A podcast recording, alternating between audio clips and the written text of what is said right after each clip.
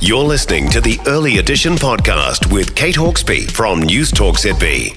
What an astonishing weekend it's been, eh? There aren't many of us that are old enough to remember in great detail the coronation of our previous monarch, Queen Elizabeth II. Now we've all got Saturday night etched into our memory banks with all that pomp and pageantry being beamed in across the lounges of the world with the coronation of King Charles III and Queen Camilla. Generally, people seem to have been polite enough to park their Republican discussions with the possibility that the preponderance of those in favour of sticking with what we have has again become the way we'll stay. With the coronation formalities now designated the official websites of royal history and fabulous photography, it'll be fascinating to see whether the debate around New Zealand becoming a republic once again bobs about.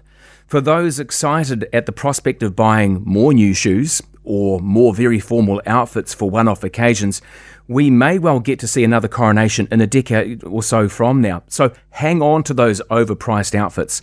If you live long enough, fashion tends to go full circle. One thing that will cement the love for the British royal family more than anything will be the inevitable succession to the throne of William and Kate at his side. There seems to be a genuine love or strong liking, at least, for this couple, who undoubtedly hope to retain and enhance the ubiquitous favour that the British royal family cling to, regardless of the Meghan and Harry debacle. My strong feeling is that, rightly or wrongly, and for better or worse, New Zealand will make no fundamental changes in terms of our allegiance to the British royal family and the Commonwealth in my lifetime. In fact, the future of the firm shines brighter than ever, although the official wording within the ceremony did seem a little bit bonkers at times, with chants like, May he live forever!